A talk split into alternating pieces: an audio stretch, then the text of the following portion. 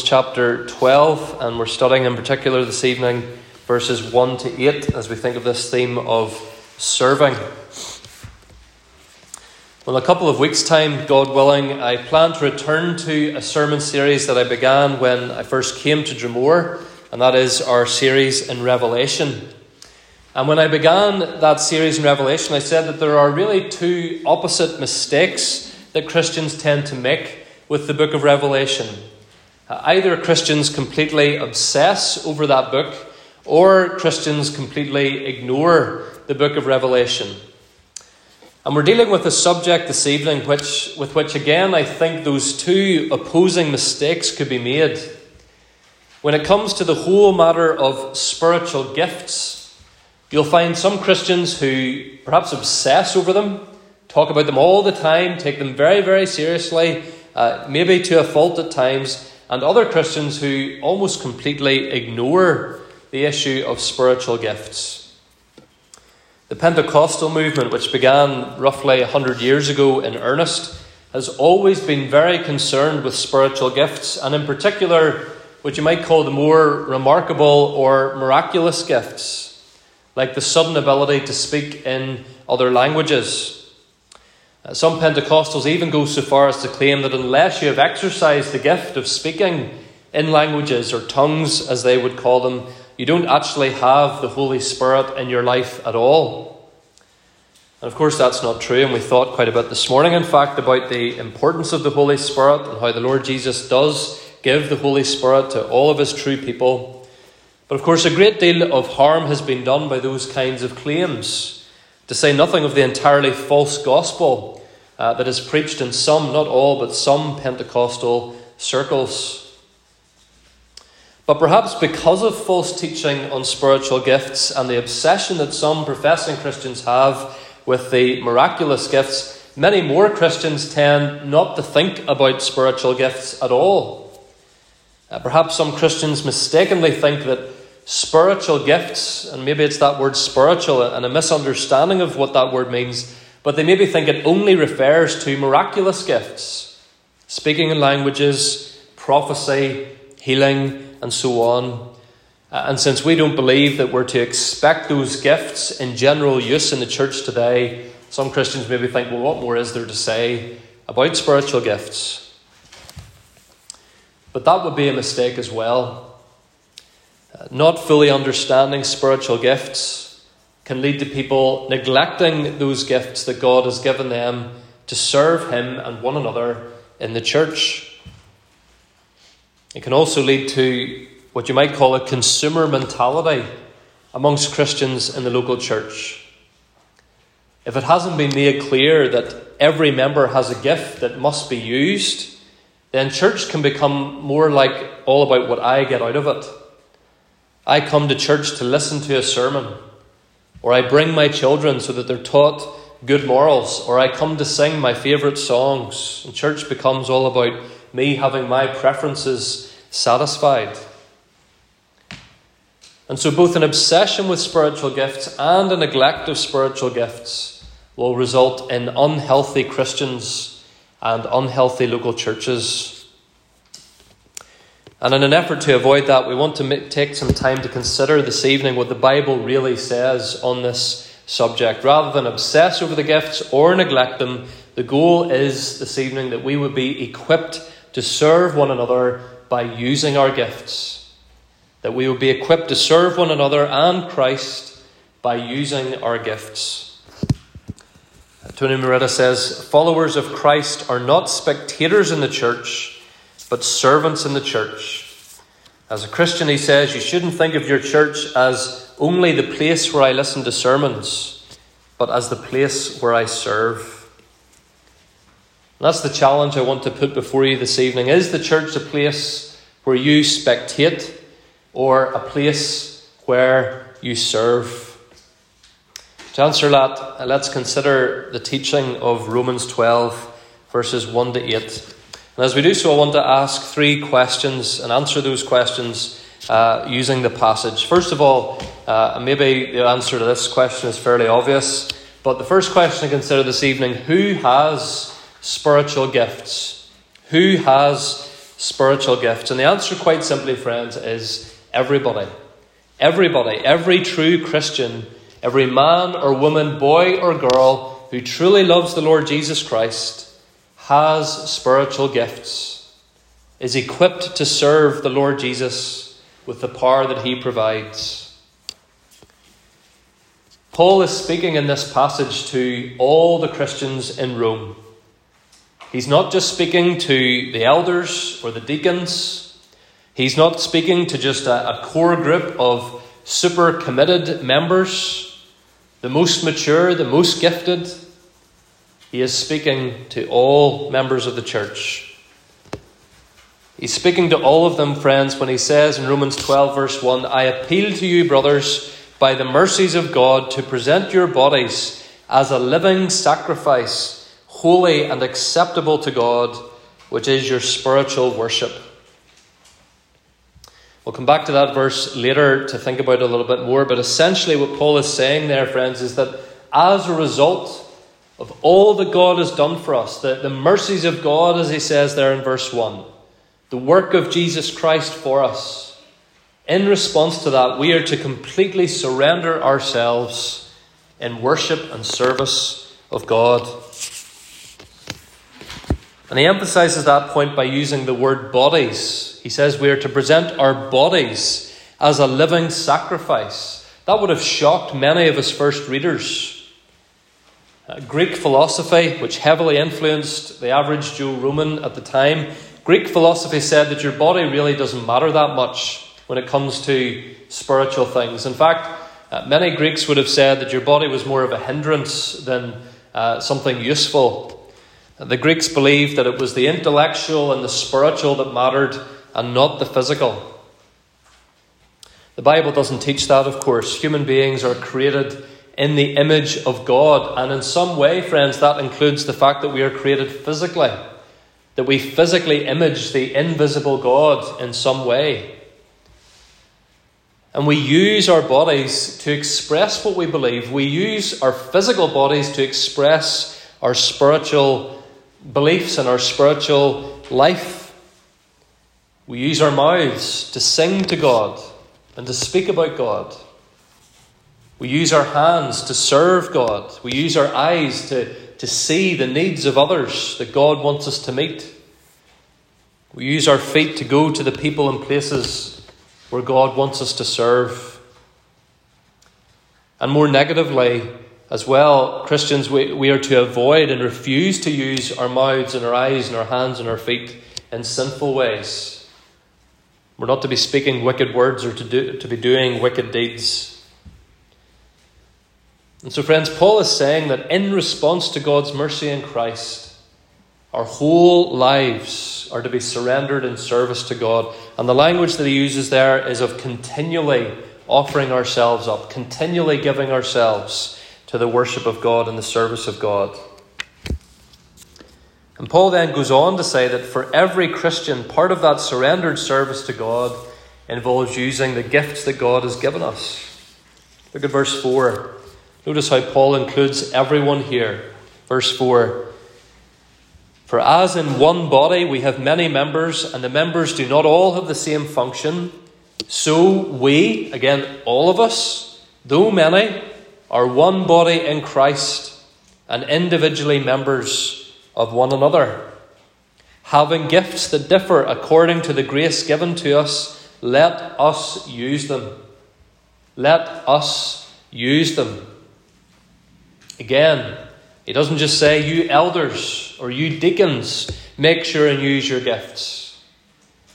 He doesn't say, you young people with more energy or, or a little more free time, you make sure and use your gifts. He doesn't say, you older people with more experience who have retired from a busy career, you make sure and use your gifts. He says, let us use our gifts, all of us, young or old, working, studying, or retired church leaders and church members, men and women. So, friends, let's not make the mistake, and I do think this is the more likely mistake in our context, let's not make the mistake of neglecting our spiritual gifts. You have at least one, and Paul says, use them. use them. In fact, he says we're to think very carefully about what our gifts are and how we're to use them. Look at verse 3. For by the grace given to me, I say to every one among you, not to think of himself more highly than he ought to think, but to think with sober judgment. Think with sober judgment. That means think carefully. Take time over this. Pray about this. But then do it. Commenting on that particular verse, Tim Keller says, We need to acknowledge what we are good at and what we can do. Uh, in our Northern Irish context, we're, we're not always keen to do that. We, we seem to think sometimes if, if we say what we believe we're good at, that we're somehow being instantly proud or boastful. That's not necessarily the case. We need to be honest, both about what we can do as well as what we can't do. Keller says, uh, because doing this makes us able to serve others. We are to think straight about ourselves, he says, neither too low nor too high. Neither too low nor too high. Some of you younger adults might be tempted to think, I'm too busy or I don't have the experience to serve in whatever particular way it is. But if, you if you're asked to serve, you need to think with sober judgment about whether you should do it or not. Some of you older members might be tempted to think, well, I'm not able to do as much as I used to do, or there are plenty of young ones who can do whatever needs done, or I don't feel like I have much to offer anymore. But if a need arises, and you're asked to meet it, you need to think with sober judgment. Having gifts, friends, having gifts, let us, all of us, use them. So, who has spiritual gifts? Everyone, every true believer has gifts. But secondly, what kind of spiritual gifts are there? What is a spiritual gift? What, what does it look like? How do I know if I have one or not? Or, sorry, I should say, how do I know what my gifts are? Well, Paul lists seven, seven gifts in verses 6 to 8. Uh, you can find two other lists of gifts from Paul, uh, one of them in 1 Corinthians 12, 7 to 10, another shorter one in Ephesians 4, 11. But we're just going to focus tonight on the verses here in Romans chapter 12, verses 6 to 8. And Merida suggests that we divide these seven gifts into speaking gifts and serving gifts. Some gifts are speaking gifts, some gifts are serving gifts. And I would just uh, want to emphasize that if you have a speaking gift, it does not necessarily mean that you never should do any serving. And if you have serving gifts, it does not necessarily mean that you never do any speaking. So if you see a particular gift here and you think that's the gift that I have, it doesn't mean that there aren't times where perhaps you'll have to serve in those other ways. But just to help us think about them a little bit more distinctly, we're going to think about speaking gifts and serving gifts. The first two gifts that Paul mentions are speaking gifts. He mentions prophecy and teaching, uh, verses uh, verse six and seven. Prophecy and teaching. Uh, prophecy, of course, is the gift of suddenly speaking a direct message from God. Uh, suddenly speaking a direct message from God. And that's what men like Isaiah, Jeremiah, Elijah, Moses, and many others did in the Old Testament era. Uh, prophets also existed in the New Testament. The book of Acts gives several examples of people who prophesied, people suddenly declaring a direct message from God. Uh, Douglas Moo, a Romans commentator, he says this about the gift of prophecy. He says, Whilst New Testament prophecy included predictions of the future, more broadly it involved proclaiming to the community information that God revealed to the prophet for the church's edification. So we maybe quite often think about prophecy in terms of someone predicting the future, and that is what they did. But they also often, and perhaps even more frequently than that, uh, they had a message for the church then and there. Uh, they had something that the church was to, to be made aware of in that exact moment. So, prophets, friends, in the early days of the church, and of course, this was in the days before the scriptures were completed and canonized and closed as they are now, prophets directly spoke God's word to God's people. And then Paul mentions as well the gift of teaching. And of course, he's talking particularly here about teaching God's word. Prophecy is declaring God's word, teaching then is explaining God's word. And both of these tasks are fulfilled today. Both prophecy and teaching are fulfilled, at least in part, by preachers and by uh, the other church elders from time to time as well. Uh, preaching today is not the same as prophecy. There are differences uh, because preachers preach from the completed Word of God. But when a preacher opens up the Bible and says, This is the Word of the Lord, we are in a sense doing what the prophets did. We don't have a new word from the Lord, but we do have uh, the written message from the Lord, and we then teach that message to God's people. And other people do this in the church as well Sabbath school teachers, youth leaders, elders, or those who lead a Bible class, camp officers, and so on. Those are all ways in which God's word is taught. Parents teach God's word to their children in family worship. And then the last speaking gift that Paul mentions, he says, is the one who exhorts, verse 8, the one who exhorts in his exhortation. And again, this, this would include some aspects of preaching. Uh, preaching oftentimes should include encouragement or exhortation, but it is not limited to, to preaching. Uh, the word Paul uses here for exhort could also mean encourage. It has the sense of coming alongside someone, uh, metaphorically speaking, putting an arm around them, or sometimes quite literally putting an arm around them, comforting them, encouraging them. Uh, and so, friends, that's something again that many of us can be doing, whether we're preachers or not. We see someone struggling, and as we considered last week, we, we see someone bearing a burden, and we come alongside them. We take time to go and visit them, we, we listen to them, and we exhort them, we encourage them with a timely word, uh, prayer, an offer of help. Uh, and so, those are all speaking gifts prophecy, teaching, and exhorting. But then there are also what you might call serving gifts, or we might call them more practical gifts. Uh, and the word Paul uses for these gifts are very general words, friends. really, all kinds of things could qualify under these serving gifts. Uh, the first one that Paul mentions in verse 7 is translated service in the ESV. Uh, it's, it's the same root word, or it's related to the word from which we get the word deacon. Uh, and when you look at how this particular word is used in the New Testament, you find that it refers to a specific office in the church, that's the office of deacon, as well as more general ministry, you might say, in the church. So, a specific office and general ministry. In other words, what I'm saying is you don't have to be an ordained deacon to carry out some of what this word refers to although it would include the work that ordained deacons do. But this would include, for example, regularly visiting the sick. It includes the service of a young mother uh, in the church by caring for and raising her children, who will one day play a more full part in the church. This service might include cleaning and maintaining the buildings and grounds of a church It might include raising awareness and funds for a needy overseas ministry. It might include buying some groceries or making some meals for someone who is going through a particularly stressful or, or busy time.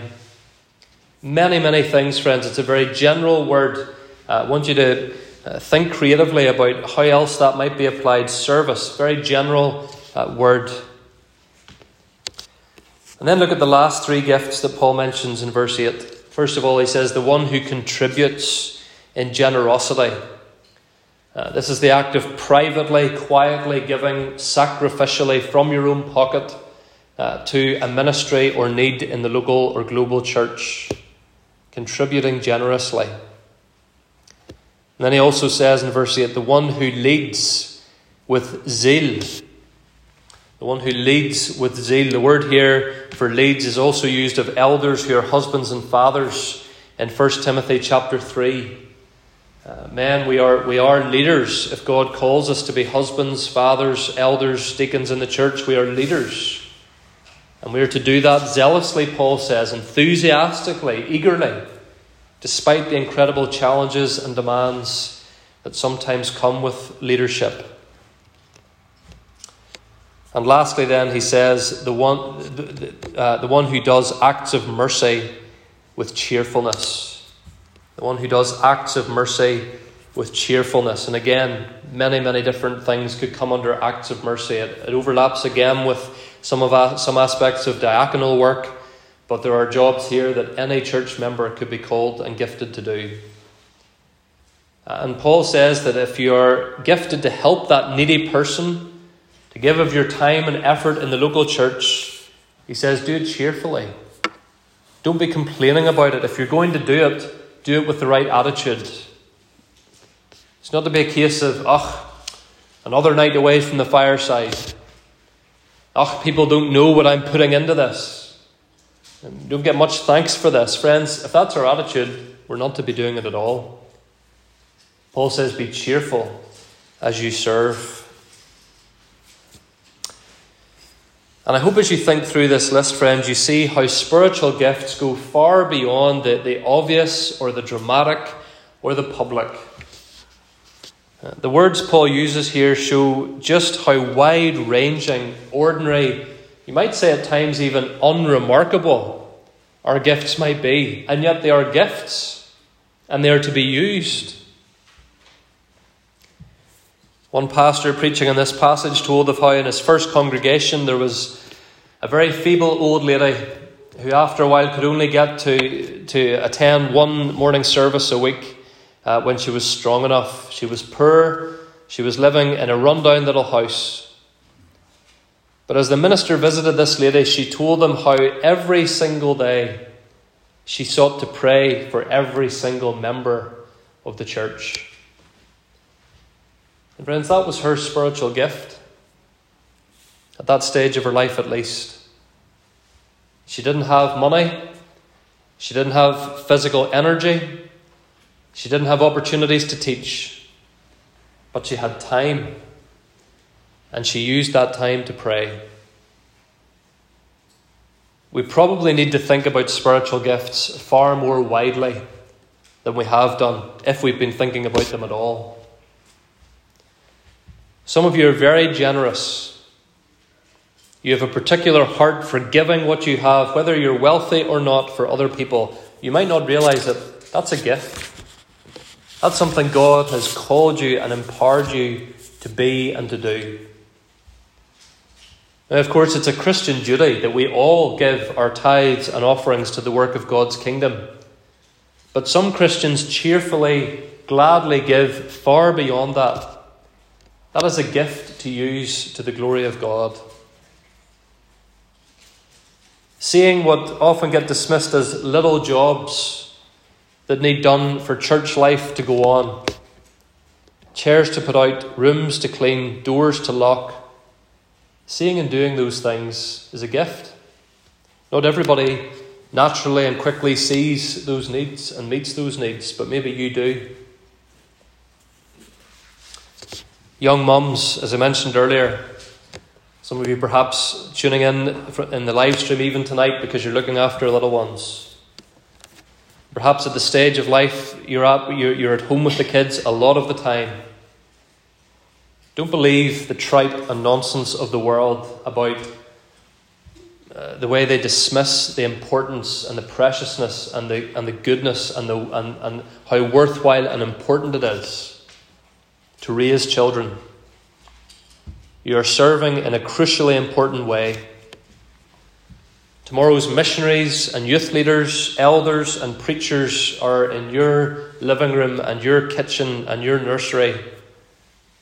And God has gifted you to train them up in the ways of the Lord. So, friends, here are some gifts. We just don't have time to go into all the other myriad ways in which we have available to us to use gifts, but these are just some of the kinds of things that we are called to do in the local church. What is your gift? How does God want you to use your gift? And if you're unsure about your gift, I would encourage you think about it, pray about it, as Paul says here in, cha- in chapter 12, verse 3. But ask people as well. Ask some of your, your peers here in the church, ask some of those who are older in the church, ask, ask me. Uh, uh, I've only been here a short time, I'm still getting to know you. But ask me if what you think your gift might be, and, and we'll think about that and talk about that together. Ask some of the elders, ask the deacons, ask about things that need done. Suggest things that you think maybe need to be done, or ministries that need to be a part of our church life. These are all ways to find and use your gifts and to serve in the church. So we've thought about who has spiritual gifts, we've, we've thought about some of what are the spiritual gifts. And then, thirdly and finally, this evening, what is the purpose of spiritual gifts? What is the purpose of spiritual gifts? Paul compares the church to a body, verses 4 to 5. He likes to do that. He does that in some of his other letters as well. Uh, and it's such a perfect picture of the Christian life in the church. Because we, we have parts of our body that at times we don't even really think about or understand. Our bodies are made up of parts that contribute to a whole. Our hospitals are full of specialists who spend their entire careers focusing on just one, perhaps small part of the body. And yet, all those different parts make up the whole.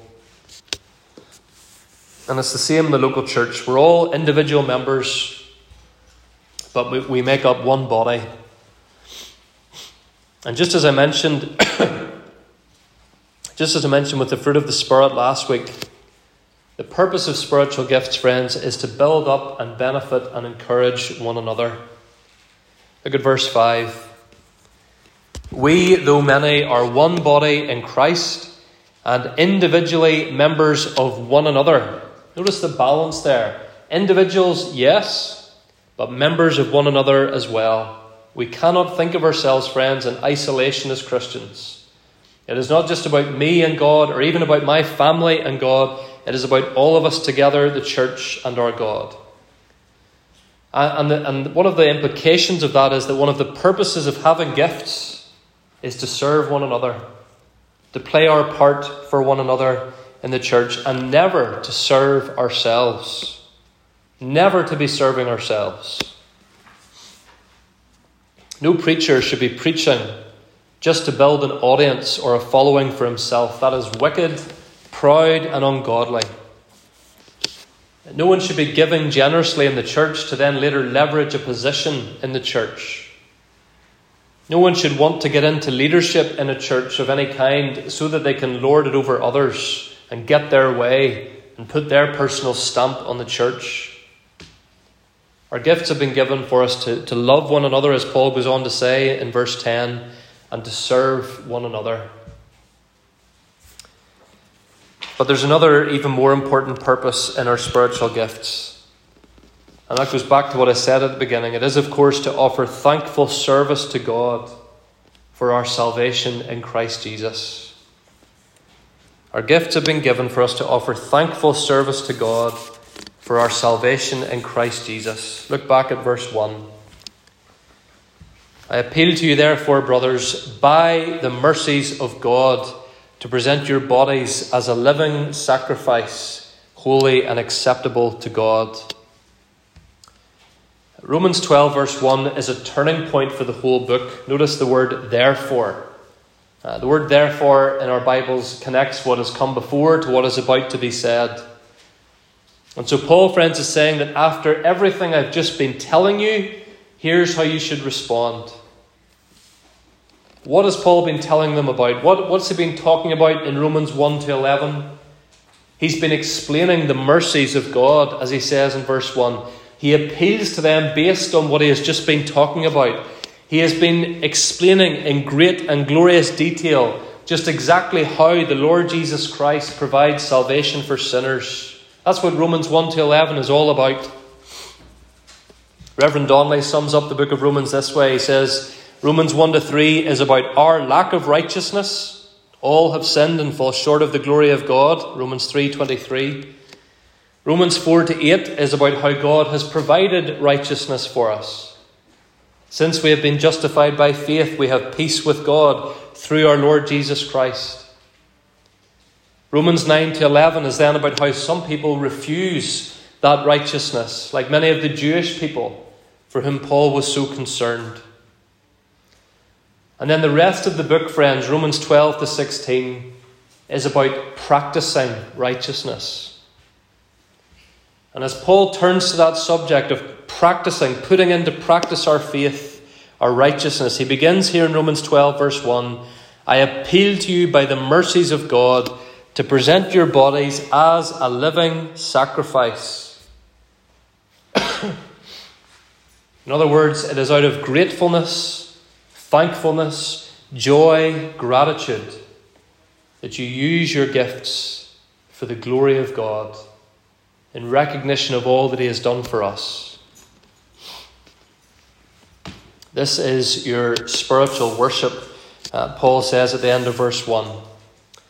Uh, and that phrase, spiritual worship, is debated amongst the experts. The word translated spiritual is actually only used twice in the whole New Testament.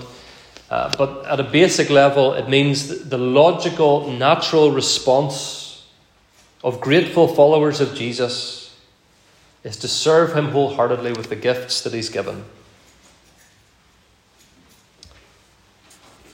Perhaps at times Christians find ourselves lacking in motivation to use our gifts. If we've even taken time to think about what our gifts are at all, we might be tempted to think, well, what's the point? What impact can I really have? Isn't the church so small? Does anybody really notice if I use my gifts at all? Perhaps that's what holds people back a lot of the time. They, they feel they're not being appreciated. No one even notices when I clean the building. No one said good job for that Sabbath school lesson or that meal provided. I don't feel very appreciated. Friends, we don't use our gifts to please others, ultimately. To be seen by others, to be praised by others. We use our gifts out of profound gratitude and humble thankfulness and genuine love for the God who has poured out his mercy upon us in the Lord Jesus Christ. We were headed for hell. We were walking away from God and from life and from heaven. We were walking towards punishment. And then God sent his Son who, by the way, spent 33 years on this earth receiving next to no thanks from anyone. Hardly ever hearing anyone say, Good job, really appreciated what you did there. Who died on the cross surrounded by mockers, haters, enemies, and insults. Who cried out on that cross, My God, my God, why have you forsaken me? He did all of that, friends, so that you and I could be called sons of God, so that we could experience the mercies of God. And if your faith is in Him today, if you're thankful to Him today, surely we can find motivation to use the gifts that He has given us in whatever unspectacular, at times unseen ways it may be, to bless His church, to glorify His name. And if you're not a Christian today, who or what are you living for instead? Who or what do you deem worthwhile to give money to, to sacrifice time for, to endure difficulties for the sake of?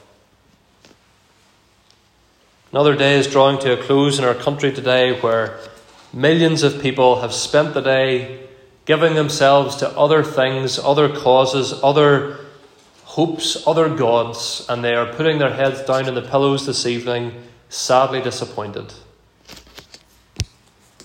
We live in a culture that increasingly is answering the question of who is, who is worth living for. We're living in a culture that increasingly is answering that question I live for myself. I please myself. I do what I like. I live for me. And yet, our culture is an increasingly sad and lonely place. Jesus calls upon you today to come to Him. Confess your sin, receive forgiveness and cleansing, as we thought about this morning, in Him. And having done that, He will equip you to serve Him with the gifts that He gives to you. And so, out of thankfulness and joy for the mercies of God, having gifts that differ according to the grace given to us, friends, let us use them. Let us use them. Amen.